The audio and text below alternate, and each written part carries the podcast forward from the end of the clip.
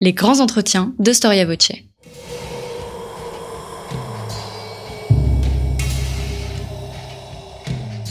Une émission de la rédaction de Storia Voce.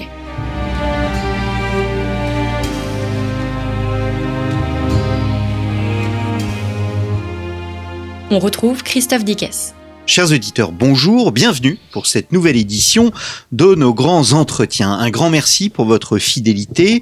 N'hésitez pas à vous rendre dans les archives de notre site où bien d'autres émissions sont disponibles en histoire antique, en médiévale, en histoire moderne ou bien encore en contemporaine. Et surtout, surtout, n'hésitez pas à parler de nous autour de vous notre radio est une radio associative et elle ne se développera que grâce à la générosité de ses auditeurs. Merci d'avance. Une fois n'est pas coutume, je souhaiterais, chers auditeurs, commencer cette émission par l'évocation d'un monument. Ce monument, vous le connaissez sûrement, se trouve en face de l'église Saint-Sulpice dans le centre de Paris. Ce monument est une fontaine qui date du 19e siècle, une fontaine monumentale de 12 mètres de haut. On l'appelle parfois la fontaine des orateurs sacrés, mais aussi, non sans une certaine ironie, la fontaine des quatre points cardinaux. Et pourtant, les personnages qu'elle représente n'ont pas accédé à la pourpe cardinalice, ils n'en sont pas moins des grands dans notre histoire de France. J'ai nommé Bossuet, Fénelon, Fléchier et Massillon. Ces quatre personnages symbolisent l'étroite relation qui existait entre le trône et l'autel. Naturellement, à l'époque moderne, ils ne sont pas seuls, que l'on songe par exemple à Richelieu, bien évidemment, mais aussi à Bérulle au XVIe siècle, ou bien encore au XVIIIe, au cardinal de Bernice. Bérulle, je corrige, c'est XVIe, XVIIe siècle. Storia Voce vous propose aujourd'hui eh bien de partir à la découverte des hommes qui servaient à la fois l'Église mais aussi le roi. Quelle était leur perception de l'État? Quel rôle ont-ils joué à l'époque moderne? Comment voyaient-ils la relation difficile parfois du trône et de l'autel? Comment ont-ils fait face aux défis non seulement politiques mais aussi religieux de l'époque, le protestantisme, le jansénisme Bref, qui étaient ces grands qui travaillaient à la fois pour Dieu et pour le roi. C'est ce que nous allons voir avec Marie-Joëlle Guillaume. Marie-Joëlle Guillaume, bonjour. Bonjour. Vous êtes journaliste et historienne, vous êtes spécialiste d'histoire religieuse. Vous avez notamment écrit euh, une biographie très remarquée euh, d'un certain Saint Vincent de Paul, donc Vincent de Paul, un saint au grand siècle, paru chez Perrin en 2015, et c'est un livre qui a reçu le Grand Prix catholique de littérature en 2016, et vous venez de publier chez le même éditeur pour Dieu et pour euh, le roi, qui rassemble tout simplement une série de portraits de ces personnages qui ont cette j'allais dire cette double casquette, mais c'est absolument trivial cette expression, cette double casquette de servir à la fois Dieu et le roi. Pourquoi? Douze personnages, Marie-Joëlle Guillaume Oh, c'est un petit peu, je dirais, l'occasion qui a fait le larron, c'est-à-dire que en examinant euh, les figures qui me semblaient être dignes d'être présentées dans une galerie de portraits, il m'est apparu qu'une douzaine était un bon équilibre. Je joue sur deux siècles, hein, un peu plus de deux siècles même, la fin du XVIe siècle et puis XVIIe mmh. et XVIIIe. Donc, euh, donc voilà, je suis partie. Tout à l'heure, vous citiez la, la fontaine des quatre évêques. Il y a ces quatre-là qui sont quatre orateurs. Mais d'une manière euh, générale, il y a des monstres sacrés comme Bossuet, euh, Fénelon, Richelieu, bien sûr. Euh, il y en a d'autres qui sont moins connus. J'ai voulu à la fois des gens connus et d'autres qui le sont moins, mais qui ont marqué leur époque. Parce qu'en fait, ce qui m'est apparu très vite, je ne vais pas entrer trop vite dans le vif du sujet, mais quand même, ce qui m'est apparu très vite, euh, c'est qu'en fait, il y avait une évolution des relations du trône et de l'autel entre ces deux siècles. Et donc, ce qui m'est apparu intéressant, c'est de présenter la figure de personnalités qui ont joué un rôle dans cette évolution. Par exemple, vous avez au XVIIIe siècle Monseigneur Christophe de Beaumont, archevêque de Paris pendant 35 ans. Monseigneur de Beaumont est bien oublié aujourd'hui et pourtant, il a été un point, un point clé euh, de cette histoire par euh, ses euh, joutes intellectuelles et spirituelle avec les philosophes du XVIIIe siècle, par euh, son attitude aussi qui manquait de souplesse, qui était un petit peu rigide euh, dans la période du second jansénisme et qui du coup a eu des conséquences sur l'époque. Voilà un exemple. Euh, tout à fait au début de ma présentation de, de, de la galerie, vous avez Pierre de Gondy, le cardinal Pierre de Gondy, né au XVIe siècle, qui est mort en 1616, et donc l'essentiel de son de sa son archiépiscopat, non épiscopat, parce que Paris ne devient un archevêché qu'en 1622, mais l'essentiel de son épiscopat se passe en fait au XVIe siècle. Eh bien, Pierre de Gondy, on connaît peu de choses de sa vie. C'est le premier de la, on peut dire, la dynastie ecclésiastique des Gondis, puisque donc la neveu ou de frère à frère, ils vont tenir l'évêché puis archevêché de Paris pendant près de 100 ans. Mais donc, on sait peu de choses de lui. Et en même temps, c'est assez significatif parce que se pose avec l'avènement d'Henri IV et les conditions difficiles de son avènement, se pose sous l'épiscopat parisien de Pierre de Gondy le problème de la légitimité française. Enfin, de deux légitimités qui d'habitude allaient de pair. Enfin, c'est tout le sujet du livre d'ailleurs. La légitimité catholique et la légitimité royale, l'alliance du, du trône et de l'autel. Eh bien, dans cette période-là, la dernière partie des guerres religion, le moment où Henri IV monte sur le trône en, en 1589, mais il ne sera pleinement reconnu qu'après sa conversion en 1593, à ce moment-là se pose le problème de la légitimité. Eh bien, Pierre de Gondy est peu connu, on n'a que quelques traits de sa personnalité, mais c'est décisif. Donc j'ai voulu commencer par lui. Mm. Donc il y a des raisons diverses et variées qui font que finalement, bah, cette douzaine de personnages, c'était pas pour avoir l'air de mimer les douze apôtres, hein. c'était simplement, on peut dire, les, circonstances. Je connais un personnage qui a fait les douze papes qui ont bouleversé le monde. Voilà, voilà, voilà, Je faisais un clin d'œil à ce personnage.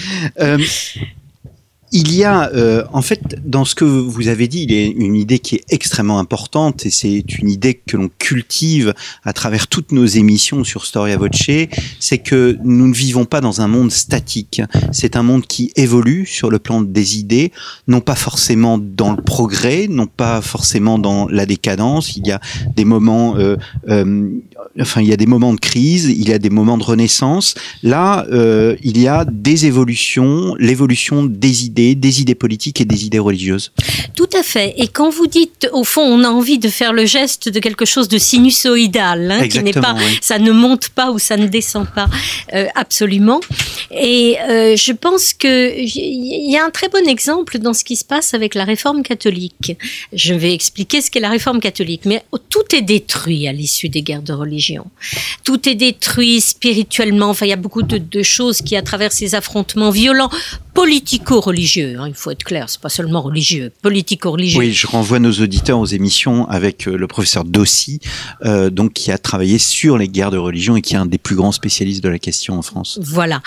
Mais après les guerres de religion qui ont tout détruit, vous avez un moment euh, extraordinaire de renaissance, on peut dire, de renaissance catholique sous euh, le, le, vocable que j'appellerais, que j'écris avec une majuscule comme un certain nombre d'historiens, mais pas tous, réforme catholique, réforme avec un R majuscule, parce que c'est véritablement tout un mouvement.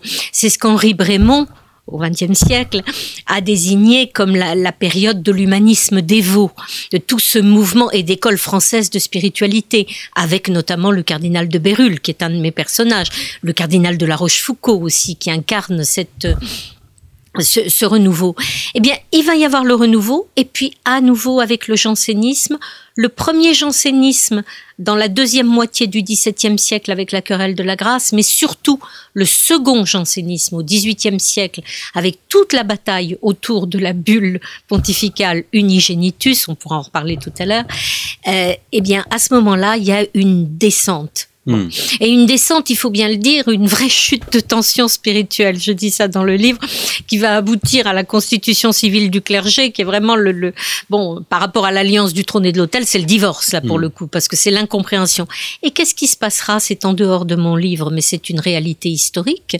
Au 19e siècle, vous avez une, remontée. La France est le pays d'Europe qui envoie le plus de missionnaires dans le monde entier au 19e siècle. Hmm. On aurait pu penser qu'avec la Révolution, tout était terminé déterminé. Oui, oui, oui. Il y a une part de subjectivité dans votre choix que vous assumez? Oh, j'assume tout à fait mon choix puisque c'est moi qui l'ai fait.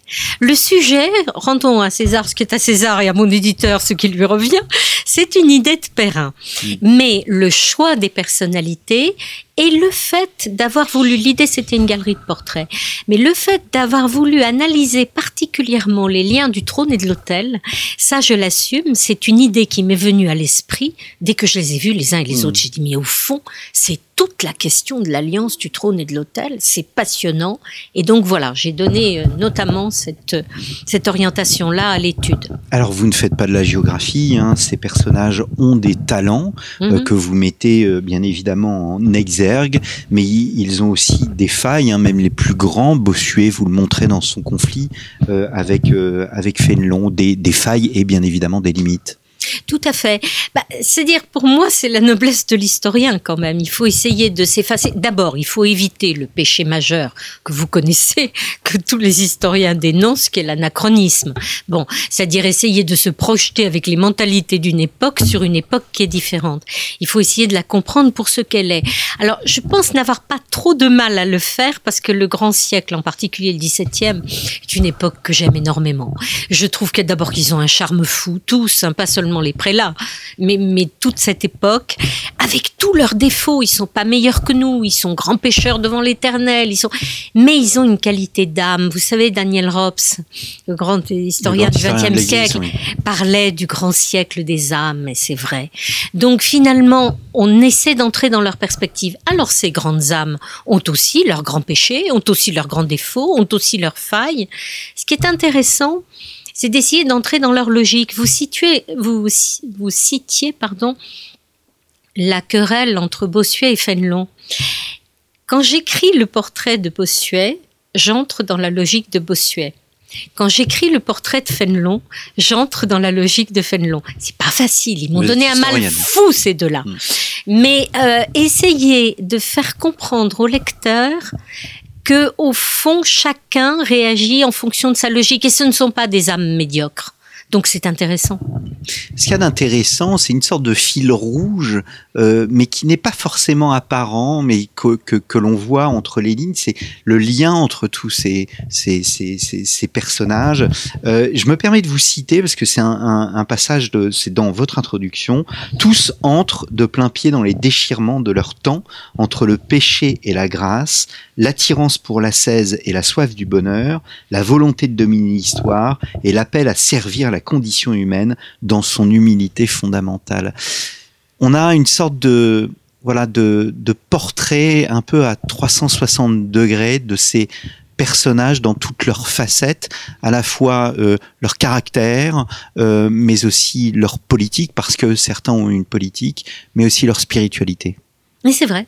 C'est vrai, et c'est ce qui m'a passionné en fait, c'est que si j'ose dire, ce sont de vrais hommes, quoi, avec leurs limites, avec leurs passions, avec leur hauteur de vue.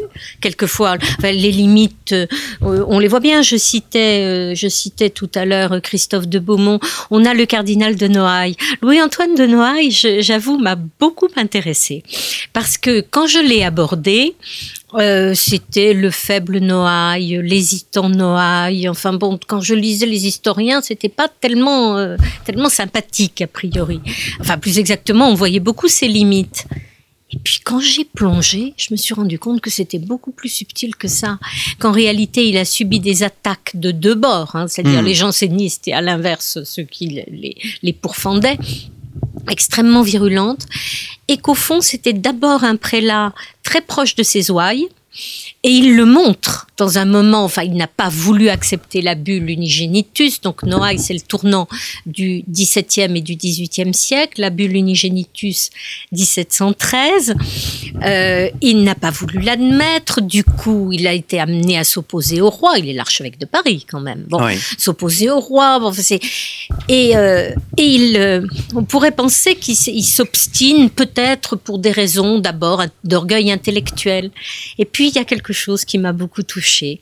C'est qu'il y a un moment, c'est en 1725, où il y a une année sainte à Rome, et ça doit être suivi d'un jubilé l'année suivante dans l'archevêché de, Paris, dans le diocèse de Paris, pardon.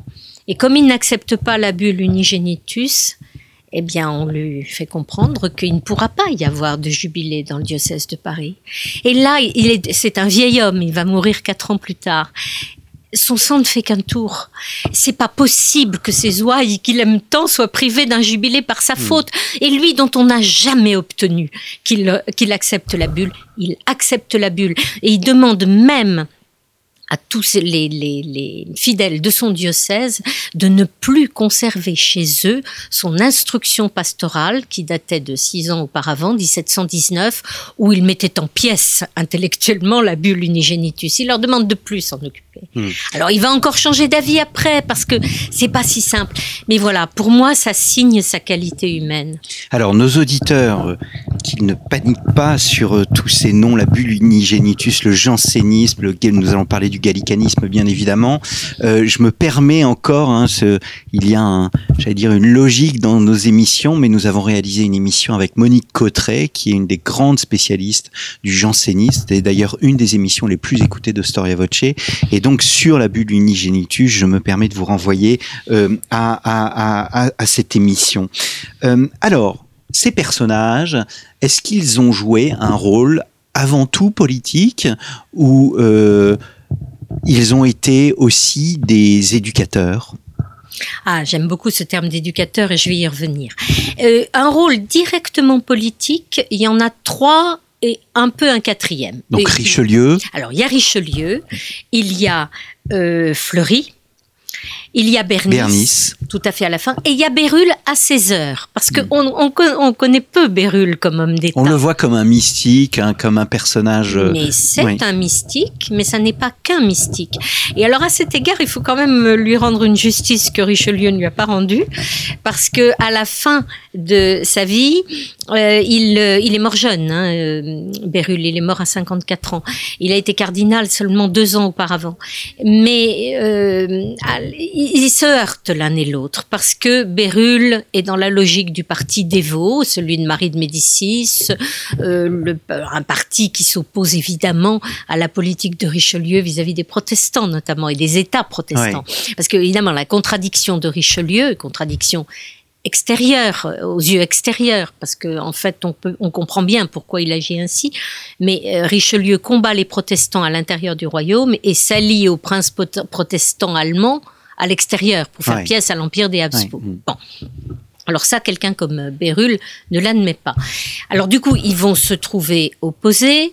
Euh, Bérulle est au conseil du roi, enfin auprès de la reine euh, Marie de Médicis au début de sa de sa de sa vie euh, politique, politique, on peut dire. Et ensuite, il sera toujours euh, enfin comment dire, il aura toujours une vision politique assez différente de celle de Richelieu. On le voit par exemple au moment de, du siège de La Rochelle. Euh, Richelieu met tout son espoir dans la digue de Mezzo, la fameuse digue de, de, de La Rochelle, et euh, pour vaincre les Rochelais.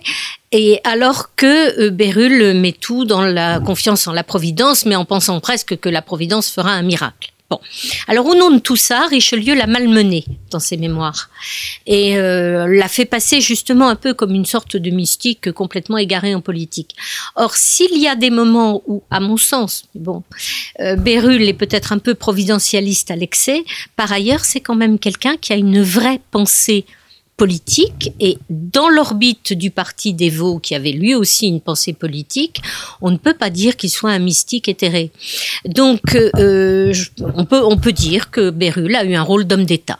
Alors, à mon avis, pour ce qui est du jugement historique, euh, son rôle d'homme d'État n'a pas été à la hauteur de celui d'homme d'Église. Il, il, est clair que l'homme d'Église Bérulle a une toute autre envergure que euh, l'homme d'État Bérulle. Mmh. Alors, ce qu'il y a d'intéressant aussi, c'est c'est de voir parce que là vous vous dites que Richelieu n'a pas épargné euh, Bérulle. Euh, on a tendance à voir euh, le géant Richelieu et beaucoup ont été jugés dans l'ombre de Richelieu. Par exemple, La Rochefoucauld. Tout à fait. Mm. Vous avez parfaitement raison. Et c'est là aussi où j'ai voulu, parce que La Rochefoucauld m'a beaucoup touché. Le cardinal de La Rochefoucauld, donc qui a une jeunesse à la fois très fougueuse et ligueuse. Hein, il fait partie de la Ligue. Il y a beaucoup à dire sur la Ligue, euh, et du bon et du nettement moins bon. Mais La Rochefoucauld est un homme honnête, est un homme loyal, c'est un homme passionné. Et quand il est jeune, eh ben effectivement, il a, il sera un ligueur euh, passionné en pensant défendre la bonne euh, légitimité. Mais c'est dans la deuxième partie de sa vie, dans sa maturité et dans sa vieillesse, qu'il sera appelé à jouer un rôle d'homme d'État. Et effectivement, quand on le voit par rapport à Richelieu, euh, les historiens, en particulier les historiens de Richelieu, traitent un peu le cardinal de la Rochefoucauld euh, comme un second couteau, on dirait aujourd'hui. Et moi, ce qui m'a touché, c'est que cet homme-là est toujours l'homme qu'il faut à la place qu'il faut. C'est-à-dire que quand on lui demande un service, le service du roi finalement, à un moment, euh, à des moments cruciaux, il est là. Il répond euh, avec humilité. On sait très bien qu'il n'a aucune ambition personnelle, mais c'est un La Rochefoucauld. Ça fait partie de ces personnages qui appartiennent à la noblesse dite immémoriale du royaume, c'est-à-dire que sa noblesse remonte au-delà du XIe siècle. Donc le service du roi, c'est naturel chez lui. Mmh. Justement sur le service du roi, je l'annonçais en, introduction euh, et nous évoquions, hein, nous évoquons depuis le début de cette émission le trône et, et, et l'hôtel. Comment s'articuler, euh, comment interagissaient euh, ces deux ces deux figures. Parce que l'autel c'est aussi le pape. Et euh, il pourrait y avoir une forme de double obéissance ou une double obédience. D'un côté celle qu'un cardinal doit à la papauté et celle qu'il doit euh, à son chef d'État. Mais c'est bien le cas. Et c'est bien le problème, quelquefois. C'est qu'il y a effectivement cette double obédience. Alors, je précise que la période que j'étudie se situe après le concordat de Bologne, en 1516, donc sous François Ier, entre François Ier et le pape de l'époque, selon lequel c'est le roi de France qui nomme les grands bénéfices ecclésiastiques, que ce soit à la tête des diocèses ou à la tête des abbayes, par exemple, ou des canonicats. Donc c'est le roi qui nomme. À partir des propositions qui lui sont faites, on appelait cela la feuille des bénéfices. La feuille des bénéfices, c'était l'état, par exemple, des évêchés vacants, avec l'indication des personnalités les plus aptes euh, à y être euh, nommées la personne qui tenait la feuille des bénéfices, c'était toujours un prélat de confiance, souvent le confesseur du roi, mais toujours un prélat de confiance. À partir de là, le roi nomme. Bien évidemment, c'est le pape qui donne la consécration, soit directement, soit par l'intermédiaire d'un autre évêque déjà consacré qui consacre, comme ce que nous connaissons aujourd'hui. Mais il y a tout de même cette, euh, je dirais, cette action temporelle du roi de France. De plus, le roi de France était sacré à Reims. Et ça, c'est très important, ce sacre royal, parce que c'est au nom de cela que le roi dit très chrétien, qui, à partir du sacre de, qui, au sacre de Reims, recevait la dénomination d'évêque du dehors, c'est-à-dire qu'il ne fait pas partie des évêques, mais d'une certaine façon, il a cette dignité. C'est à partir du sacre qu'est intervenue tout le, toute la logique dite gallicane. C'est-à-dire que, bien sûr, la, comment dire, l'allégeance spirituelle du clergé de France, elle va au pape, c'est mmh. clair, du clergé de France ou d'ailleurs, enfin de tout évêque. Mais il y a une allégeance temporelle au roi de France. Et par ailleurs, c'est une époque, il faut jamais l'oublier, où la papauté n'est pas comme aujourd'hui centralisatrice euh, Déjà, mais en plus, la papauté n'est pas seulement spirituelle, elle est aussi temporelle. temporelle. Donc il y a une puissance temporelle du pape. Et c'est pas si simple, parce que justement, le problème, ça l'a été au moment des guerres de religion, par exemple, c'est que quelquefois, bah, le pape penche ou tourne la tête du côté des Habsbourg plus que du côté du mmh. roi de France. Et à ce moment-là, ça pose un problème directement politique. Or, le clergé, par exemple, le clergé de France, dans ses assemblées décennale du clergé votait le don gratuit, c'est-à-dire un don financier à la monarchie, et notamment pendant les guerres de religion, pour euh, lutter contre euh, les, les, les, protestants. Donc vous voyez, c'est assez complexe parce qu'il y a l'obéissance au pape, il y a l'obéissance au roi, et alors quand il y a des conflits, ça n'est pas simple. Et sous Louis XIV, par exemple, il y en aura, mais quelquefois à front renversé. Parce qu'il y a un moment où, face au jansénisme, Louis XIV en appelle à Rome Mhm. et insiste auprès de Rome, ça sera toute l'histoire de la bulle unigenitus, ainsi, il insiste auprès de Clément XI pour qu'il promulgue cette bulle. Mhm. Et comme cette bulle sera pas tout à fait déjà elle tarde ensuite elle sera pas tout à fait satisfaisante ensuite elle sera mal reçue eh bien on va avoir des conséquences immenses d'ailleurs dans tout le XVIIIe siècle Est-ce que euh, dans ces personnages, dans cette galerie de personnages, vous avez des, des, des théoriciens justement, des, des rapports entre l'Église et, et- et l'État? Il y a de grands théoriciens, mais qui sont des, des laïcs. On pense notamment à Jean Baudin au XVIIe. Tout à fait. Euh, là, je ne dirais pas tellement que ce sont des théoriciens, parce qu'on ne peut pas parler de Bérulle comme d'un théoricien, mais tout de même, ils ont une vision. Ils ont une vision des rapports entre l'Église et l'État. Et là, ben, je vais reprendre l'opposition entre Bérulle et Richelieu. Il y a eu la rupture des guerres de religion. Avant, si vous voulez, l'alliance du trône et de l'autel, globalement, est organique, elle est naturelle, chacun est à sa place. C'est quand même un très long compagnonnage. Hein. De Clovis à la Révolution, ça représente 1300 ans de compagnonnage entre l'Église et l'État. Cette les- notion de premier ordre, elle apparaît quand véritablement? Alors là, vous me posez une colle. Je Mm. n'en sais rien. Je crois que ça remonte, bah, ça remonte au, de toute façon au Moyen Âge, puisque les États généraux sont réunis pour la première fois par Philippe le, Bel en 1302 et qui sont déjà réunis par ordre, le Mm. clergé, la noblesse et le tiers-état. Donc, euh, euh, et c'est bien le clergé qui est le premier ordre. Donc ça remonte au Moyen Âge. Mm. Maintenant, exactement quand, je ne sais pas. Alors j'ai perdu mon idée. Alors, on parlait des théoriciens. On parlait des théoriciens. Donc, avant les guerres de religion, euh, il y a une sorte d'unité organique dans cette alliance, ce compagnonnage. Les guerres de religion, il y a une rupture. Alors, il n'y a plus tout à fait cette harmonie. Mais alors, qui doit avoir la prééminence? Et c'est là où quelqu'un comme Bérulle considère qu'il faut mettre l'État dans l'Église. C'est-à-dire que c'est l'Église, au fond, qui a la légitimité séculaire, c'est elle qui peut avoir la vision historique euh, du destin du royaume. Donc, l'Église, euh, l'État dans l'Église. Et ça, d'une certaine manière, il le, il le théorise quand même un peu dans ses écrits. Et puis, vous avez en face Richelieu, qui lui est beaucoup plus sensible à l'autonomie du temporel et pour qui l'Église doit être dans l'État. Mais les deux ne dissocient pas l'Église et l'État. C'est simplement une question de, modalité de l'alliance. Alors, on parle de, cette conception. Euh, il y a, et c'était le thème de mon introduction, ces grands, euh, ces, grands orateurs. Alors, on parle avant tout hein, de, Bossuet. Euh, comment aborder un géant comme Bossuet? Le lire. Moi, c'est ce que j'ai fait. Je me suis dit, bon, je vais faire le portrait de Bossuet. Bien sûr, j'ai lu une ou deux biographies, j'en cite notamment une. Bon, mais euh, je me suis dit, pour comprendre Bossuet, il faut le lire. Alors, j'ai plongé. J'ai plongé. Et alors, il y avait des choses, évidemment, tout le monde connaît des extraits célèbres de, de ses horizons funèbres. Il y a une chose que vous dites dans votre livre, je me permets de vous couper, et qu'on ne se représente pas. Vous, euh, vous venez de dire que vous avez lu Bossuet. Oui. Or, on n'allait pas lire Bossuet, on l'écoutait. on l'écoutait d'abord. On le lisait aussi, on le lisait a posteriori, on mais on l'écoutait. Et effectivement, il nous manque ce timbre de sa voix. Il nous manque parce que les périodes oratoires de Bossuet sont somptueuses. Et il nous manque la manière dont il le disait. Et donc, euh, bah, quand j'ai plongé, d'une certaine façon, je me le disais à l'intérieur, euh, enfin dans la tête, si vous voulez, en le lisant. Vous essayez de l'entendre. J'essayais de l'entendre, exactement.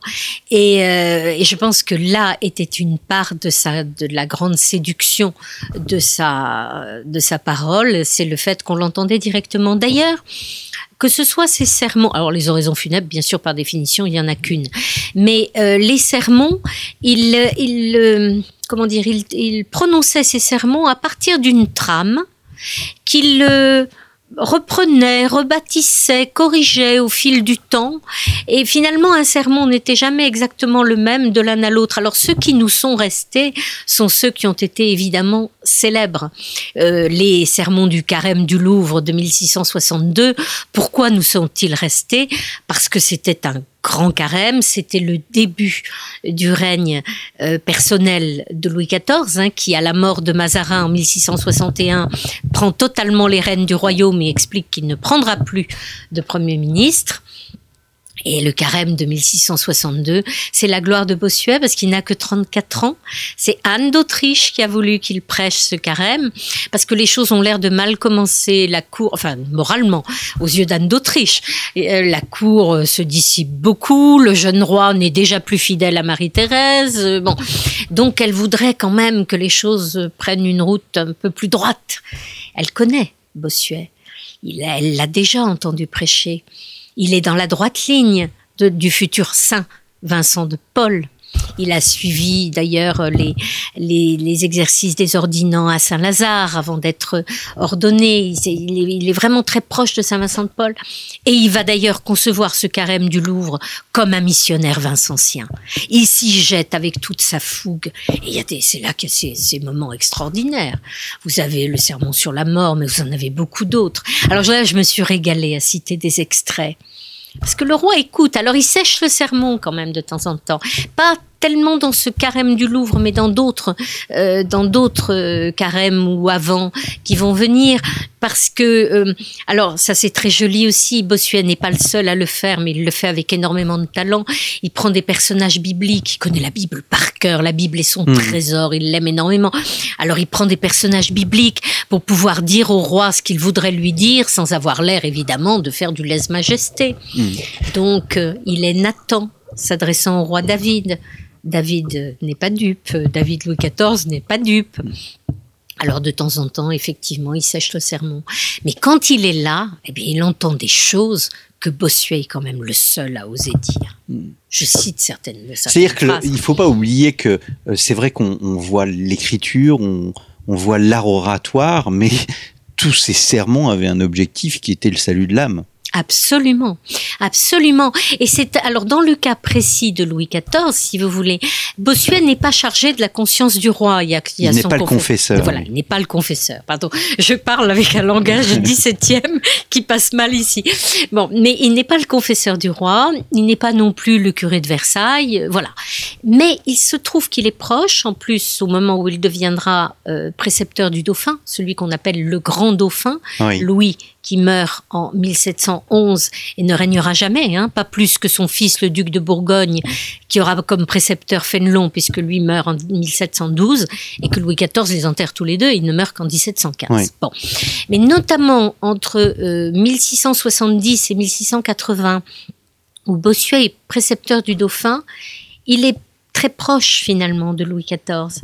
Et il se sent un devoir, c'est que son souverain ne risque pas de faire des, des communions sacrilèges parce que tel ou tel confesseur aurait été, on dirait aujourd'hui, laxiste. C'est-à-dire, aurait laissé passer les choses.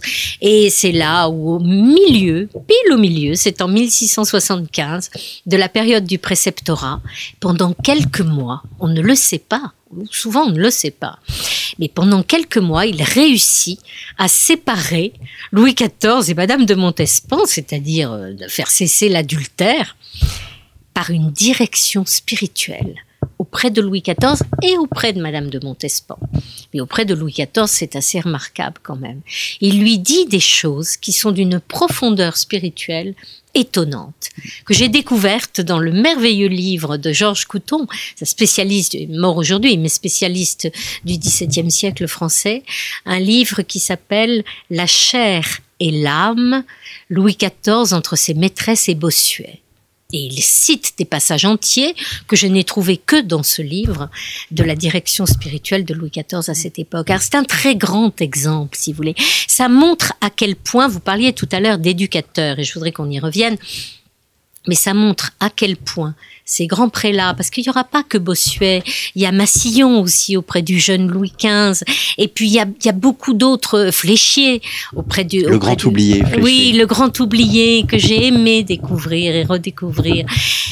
C'est qu'ils ont une influence spirituelle sur le trône, très singulièrement sur le roi, ou sur le futur roi à travers l'éducation des dauphins, Fleury, avant de devenir le premier ministre de Louis, Louis XV pendant 16 ans, Hmm. a été son précepteur. Bon.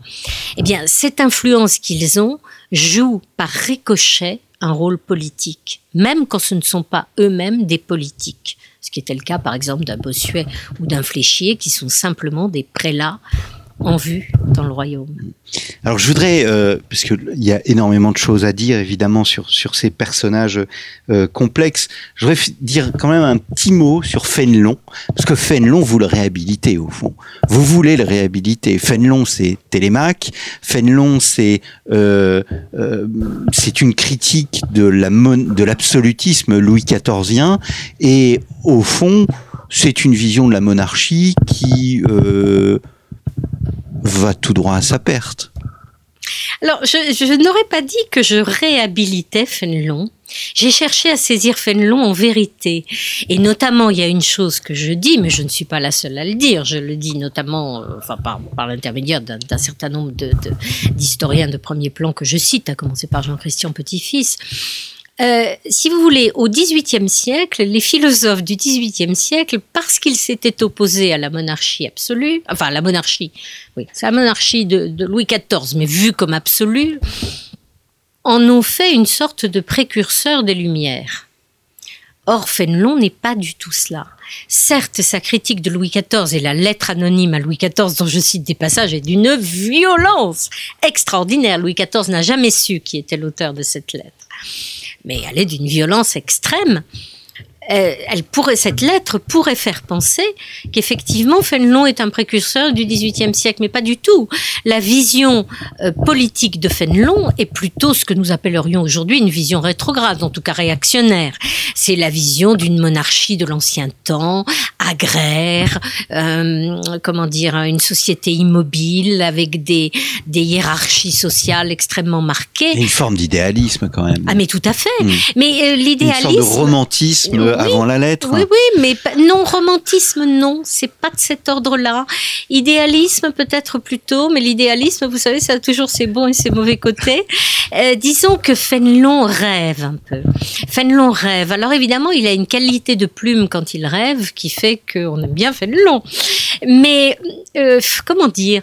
Non, j'ai pas eu le souci de le réhabiliter, j'ai eu le souci d'essayer de le comprendre. Hmm. Et il est d'une extrême complexité. Je commence la présentation du portrait de Fénelon par sa description, son portrait par Saint-Simon. Et Saint-Simon met en évidence les contrastes de sa personnalité. Et il dit d'ailleurs, ce qui est une chose vraie, quand on voit son portrait par Vivien, on avait, dit pas on avait du mal, il le dit plus élégamment, mais de, cesser de le regarder. C'est-à-dire que c'était un visage qui captivait, mais qui captivait notamment par ses contrastes. Et on voit ça dans toute sa vie. Alors évidemment, Bossuet a su épingler certaines choses au moment de la querelle du cuilletisme, mais il l'a fait sans grande charité. Alors, on, on arrive, euh, Marie-Joëlle Guillaume, peut-être au terme de cette émission. Ce qui- ce qu'il y a d'intéressant, c'est de voir que ce ne sont pas des cléricaux euh, euh, tels qu'on pourrait. euh, vous mettiez en garde contre les anachronismes euh, tout à l'heure, mais ce ne sont pas des cléricaux. Je vous cite, il est frappant de constater que leur politique n'eut rien de clérical. Leur seule préoccupation était le bien de, de, de l'État. Oui, je dis ça à propos de ceux qui ont été hommes Mm. d'État, quand Mm. ils ont été à la tête du royaume, aux côtés du roi, comme Richelieu, comme Fleury. Et pourtant, Richelieu, il faut, et ça c'est très important, Françoise Île de Sémère l'a fait, Arnaud Tessier l'a également fait, réhabilite le euh, Richelieu évêque du Concile de Trente, au fond. Ah, mais totalement. Et d'ailleurs, je dirais que mon portrait de Richelieu doit beaucoup à la lecture passionnée que j'ai faite de leurs livres, hein. Mm. Euh, notamment euh, Françoise Île des Aimés, Arnaud Tessier, parce que le livre d'Arnaud Tessier est lumineux sur l'aspect prélat, Mm. qui, est, qui est vraiment, qui reste prélat en sens que, où il est profondément homme d'église, qui est de, de la personnalité de Richelieu. Tout à fait. Oui, oui. Alors, Mais- service de l'État, mais euh, bien évidemment, sauvegarde des droits de l'Église. Et vous les montrez aussi euh, proches, euh, au fond, de leur, euh, de devoir à l'égard des plus pauvres. Ce sont des, des princes de l'Église, mais ils sont tournés également vers les plus faibles. Ah, c'est ce qui m'a énormément frappé. C'est que tous, alors tous sauf Pérule, ont été à un moment, plus ou moins longuement, mais à la tête d'un diocèse.